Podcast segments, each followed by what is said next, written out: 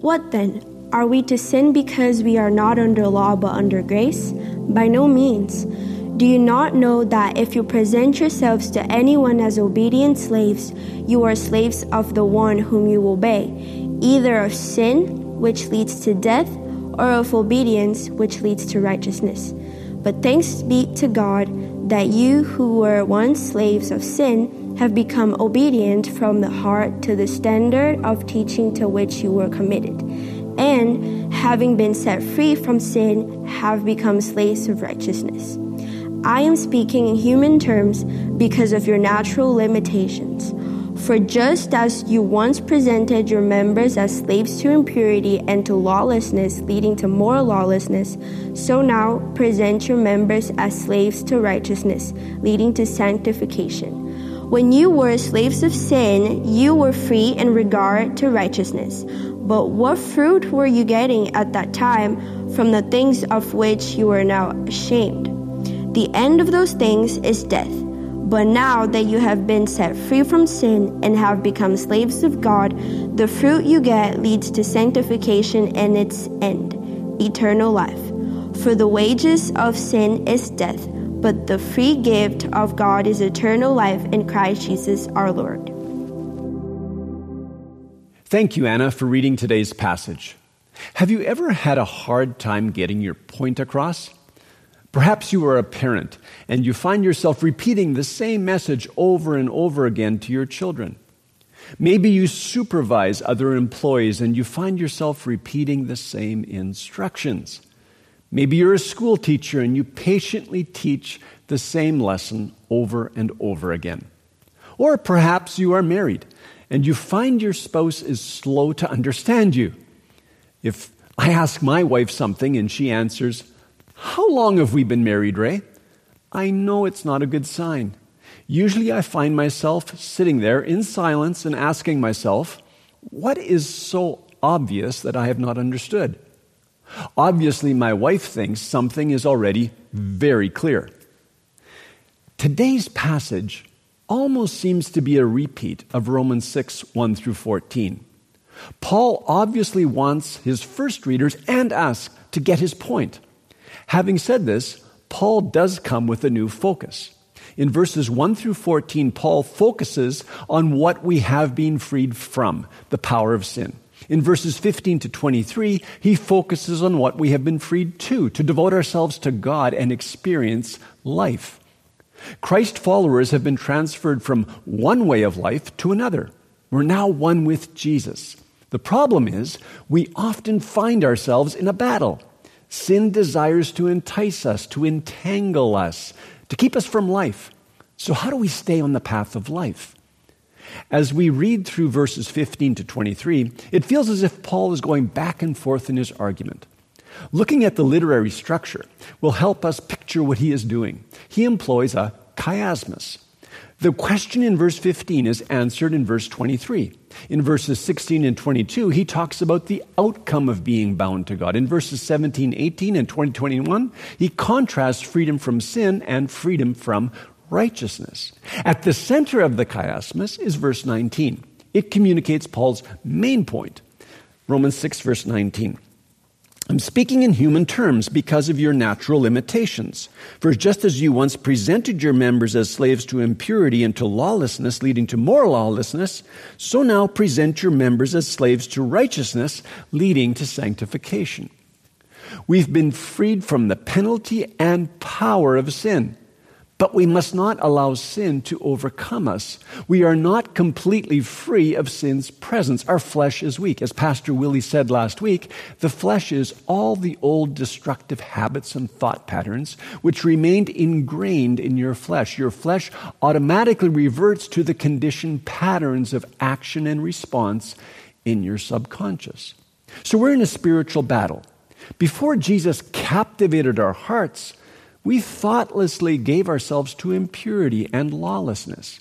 We were impure within, in our thoughts and attitudes. We were lawless without, in our words and actions. In fact, our impurity and lawlessness led to ever increasing wickedness.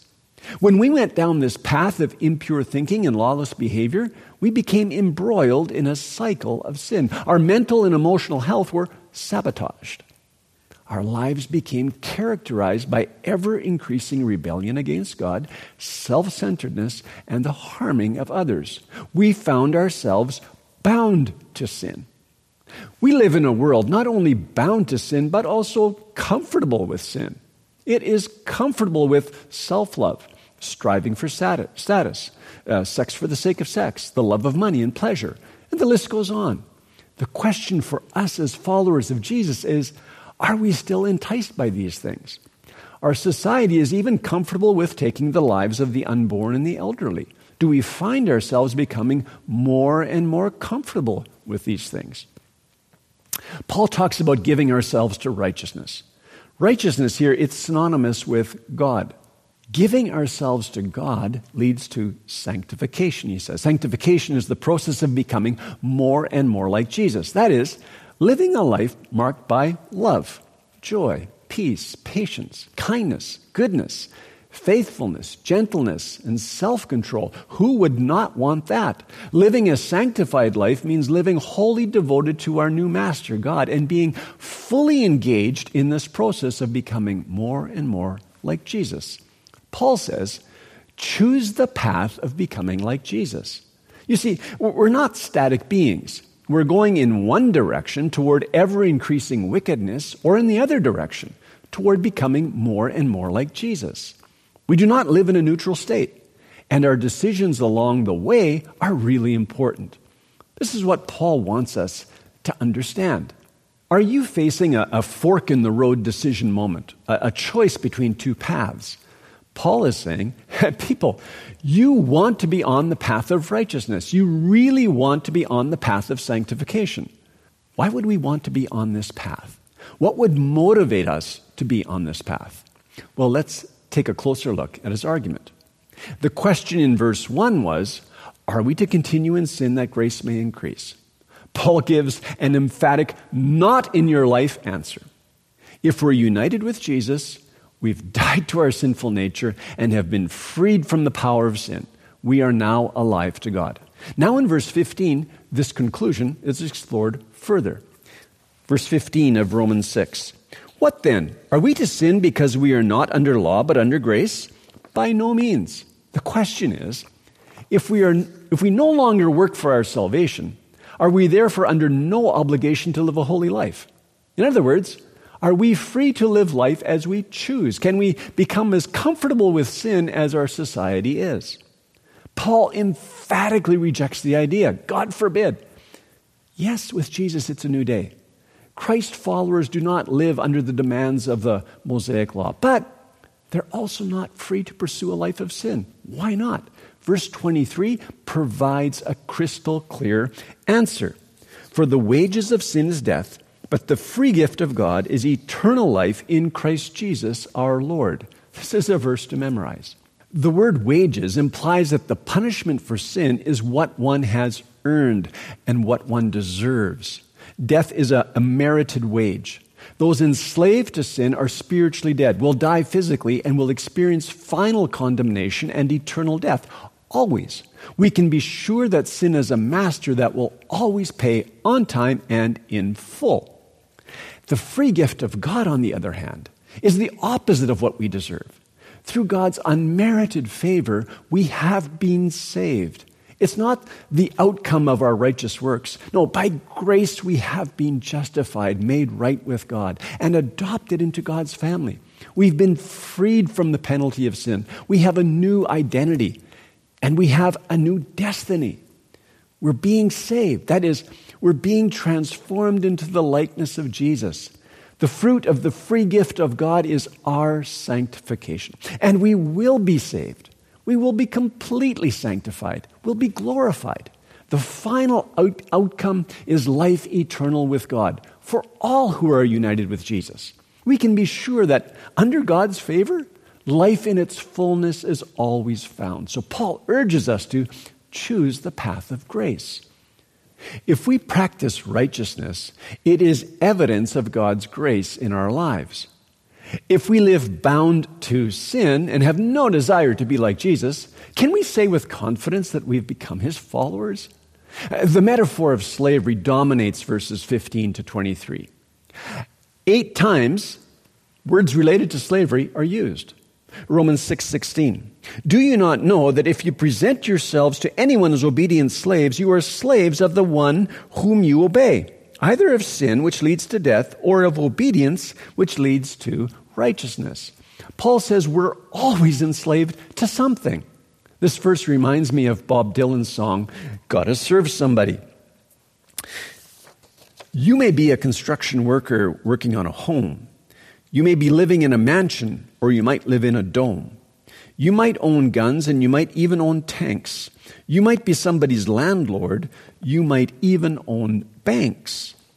But you're going to have to serve somebody. Serve somebody. Yes, you're going to have to serve somebody. Serve somebody.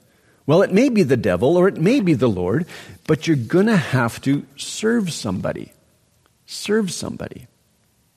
You may be a preacher with your spiritual pride. You may be a city councilman taking bribes on the side. You may be working in a barber shop. You may know how to cut hair. You may be somebody's mistress, maybe somebody's heir. But you're going to have to serve somebody. Yes, you're going to have to serve somebody. Serve somebody. Well, it may be the devil or it may be the Lord, but you're going to have to serve somebody serve somebody. We don't have a choice in relation to this. We all submit to a master. We are enslaved to the master we choose to obey.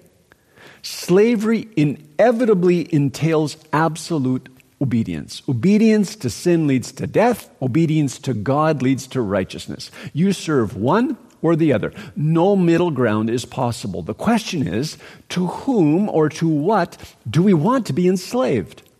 We are bound to that which we have offered ourselves. If we seek power or acceptance or status, we're controlled by power, acceptance, and status. Whether we call ourselves religious or not, we all have a God. We are all worshipers. We don't control ourselves. We're controlled by that which we worship. When we surrender our lives to Jesus, we choose to worship God. It's a personal choice. Philosophers call it positive freedom, the freedom to pursue a good outcome. This is the kind of freedom Paul is encouraging. It's a freedom that fills life with purpose and meaning. It, it, gives us a reason to live, grounded in who God is and who He wants us to be. Now, our North American society encourages a different kind of freedom. It encourages what philosophers call negative freedom freedom from all constraints. In our world, if something is sacred, it is the freedom to choose whatever we want. And where absolute negative freedom reigns, the only sin which is not tolerated is intolerance. This freedom from all constraints promotes a value free world. Supposedly, the fewer limits I have on my desires, choices, and actions, the freer I am. Everyone is free to do what is right in their own eyes as long as it does not harm someone else. There's only one problem it's based on a lie. Just think about it for a second. How do we even define harm if we don't have deep beliefs about right and wrong?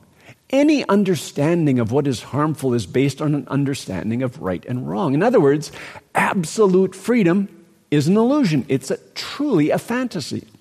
Freedom from all constraints erodes community. It, it fragments the family. Ultimately, it destroys the individuals who are enslaved to themselves. We humans were created to live in community with a sense of individual responsibility, respect for restrictions, the honoring of authority, and an, an agreement around a, guiding worldview with God at the center. The sin of Adam and Eve was to say to God, We can be our own gods. We can determine what is right and wrong on our own.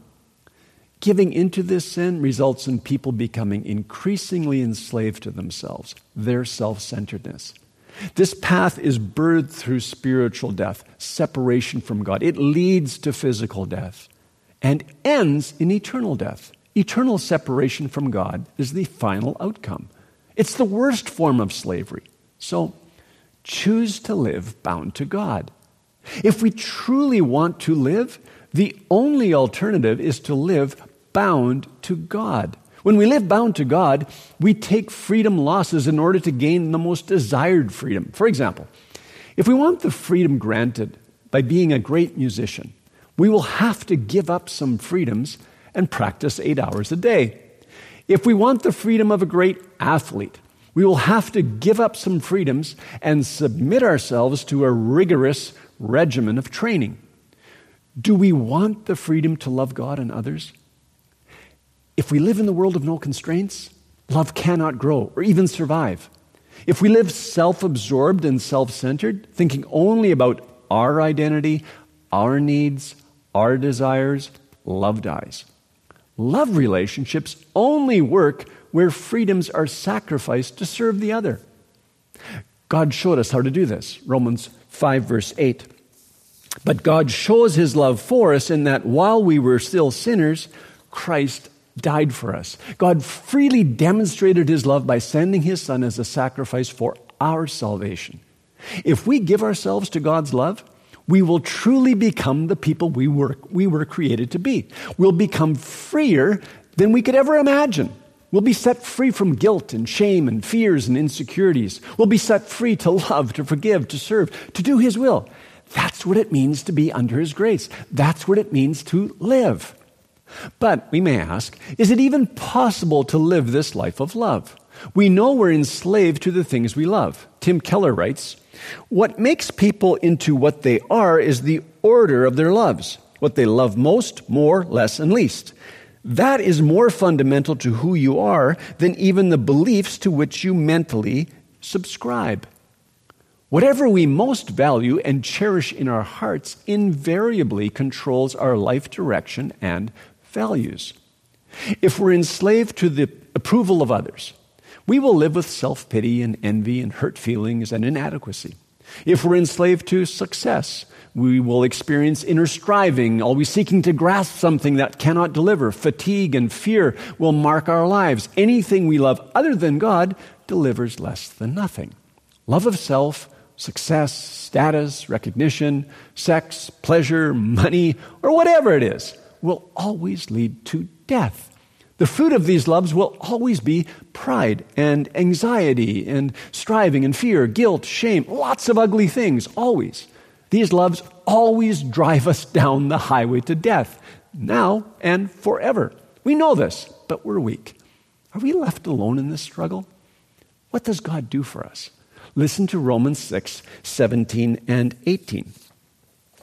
But thanks be to God that you who were once slaves of sin have become obedient from the heart to the standard of teaching to which you were committed, and having been set free from sin, have become slaves of righteousness. God changes our hearts. He changes us at our center. He changes what we love most, and, and we begin to follow a new pattern of life from our new hearts. If we're true Christ followers, we recognize our past life for what it was. We never want to live as slaves to sin again.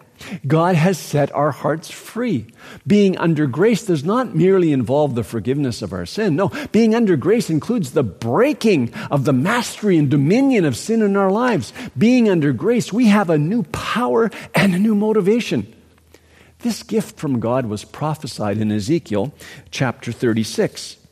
And I will give you a new heart, and I will put a new spirit in you I will take out your stony, stubborn heart and give you a tender, responsive heart. And I will put my spirit in you so that you will follow my decrees and be careful to obey my regulations. So God has begun a new work in us. What does this mean for us? Here's a summary. We have been justified, made in the right with God by grace through faith in Jesus. We've been transferred from the realm of darkness into the realm of light.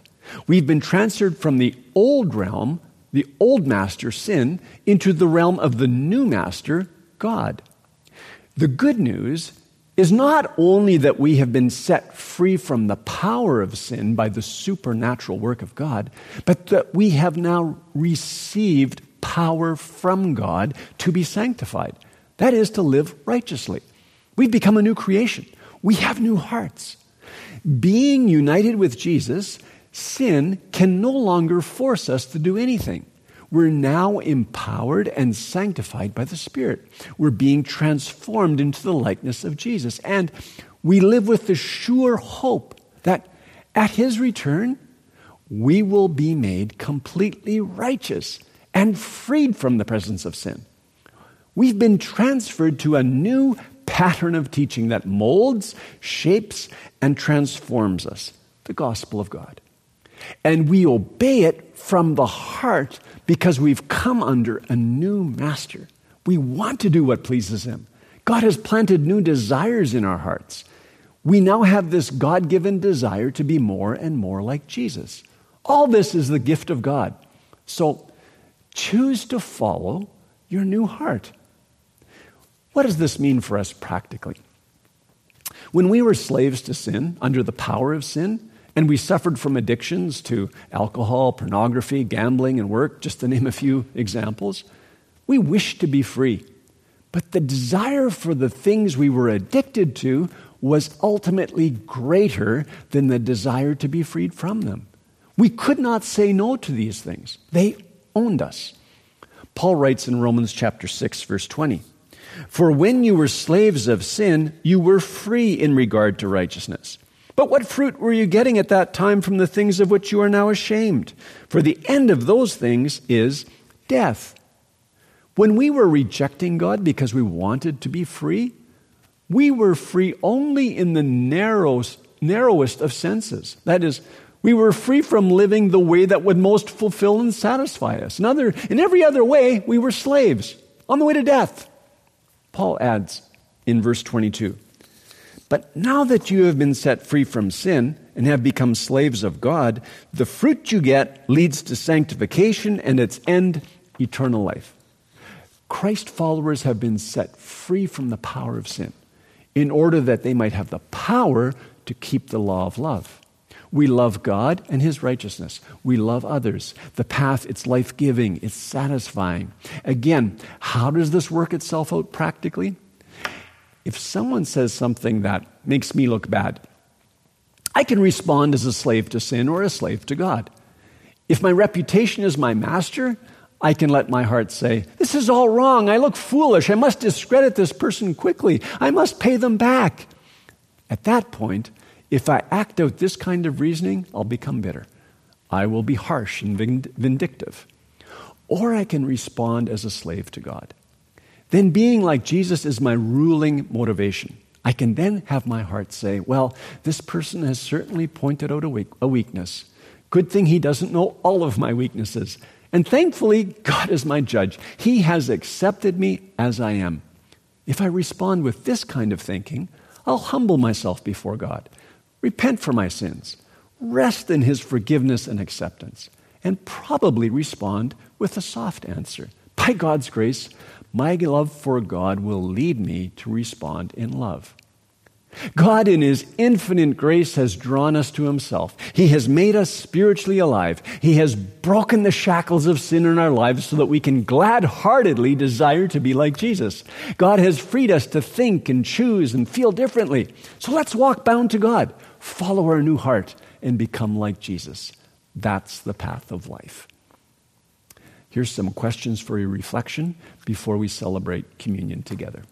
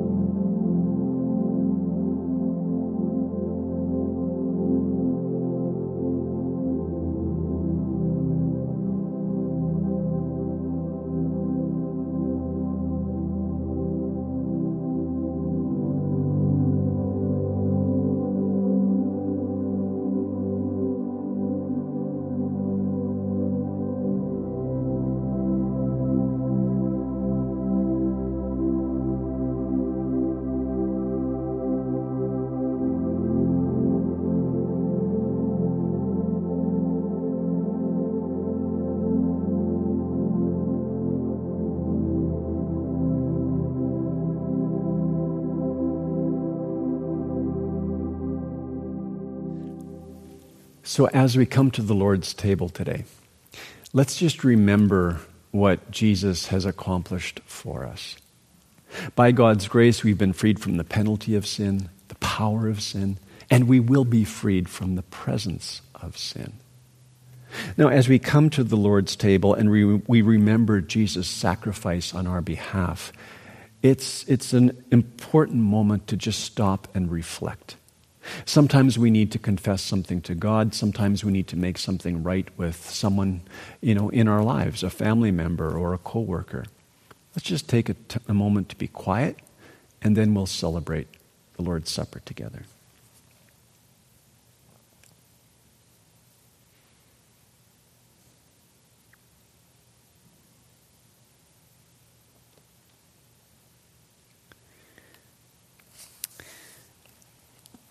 The um, Apostle Paul wrote in 1 Corinthians chapter 11, verse 23 For I received from the Lord what I also delivered to you, that the Lord Jesus, on the night when he was betrayed, took bread.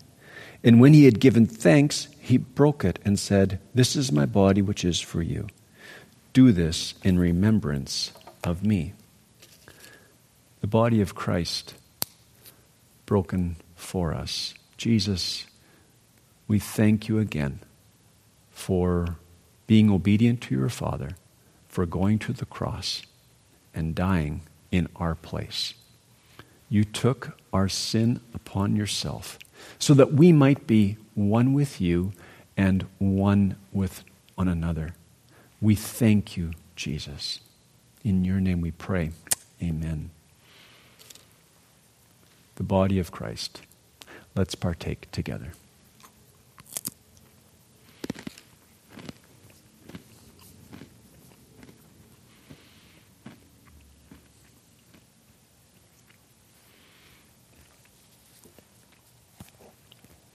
Paul continues In the same way, also, he took the cup after supper, saying, This cup is the new covenant in my blood. Do this as often as you drink it, in remembrance of me. The blood of Christ shed for us. Jesus, we thank you again for your blood shed for the forgiveness of our sin. And we thank you that we have not only been forgiven of our sin, but we've been set free from the power of sin. And that you have sent your Spirit to abide in us so that we might follow you and become like you. And so, Jesus, we thank you for the free gift of salvation, which is so rich so far beyond anything that we can truly comprehend. But Lord, in, as we humble ourselves before you, may you accept our gratitude. In your name we pray, Jesus. The blood of Christ shed for us.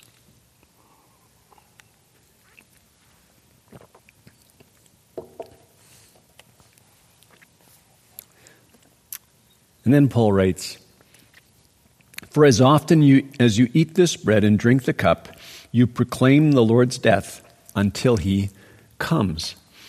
And so our Lord Jesus will return. And when we, he returns, we will see him face to face. We'll see him, we'll be freed from the presence of sin, we will be completely transformed into his image and live with him forever. Can't wait for that day a blessing from the book of Hebrews. Now may the God of peace, who brought again from the dead our Lord Jesus, the great shepherd of the sheep, by the blood of the eternal covenant, equip you with everything good that you may do his will, working in you that which is pleasing in his sight through Jesus Christ to whom be glory forever and ever. Amen. God bless you.